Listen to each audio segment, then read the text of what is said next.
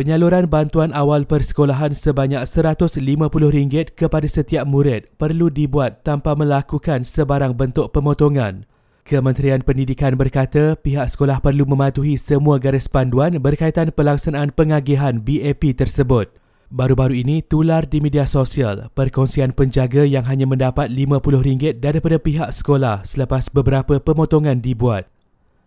Kerja-kerja menaik taraf infrastruktur jalan di kawasan laluan rendah sering ditenggelami banjir di Terengganu akan dilaksanakan selepas monsun timur laut berakhir.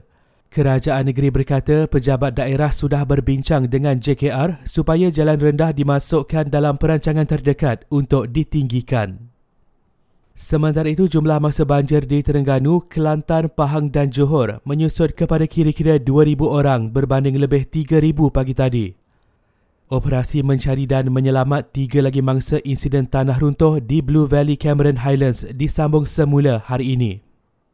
Bekas Menteri Keuangan Tun Daim Zainuddin dijangka didakwa di Mahkamah Session Kuala Lumpur Isnin ini berhubung gagal mematuhi notis dengan tidak mengisytiharkan harta.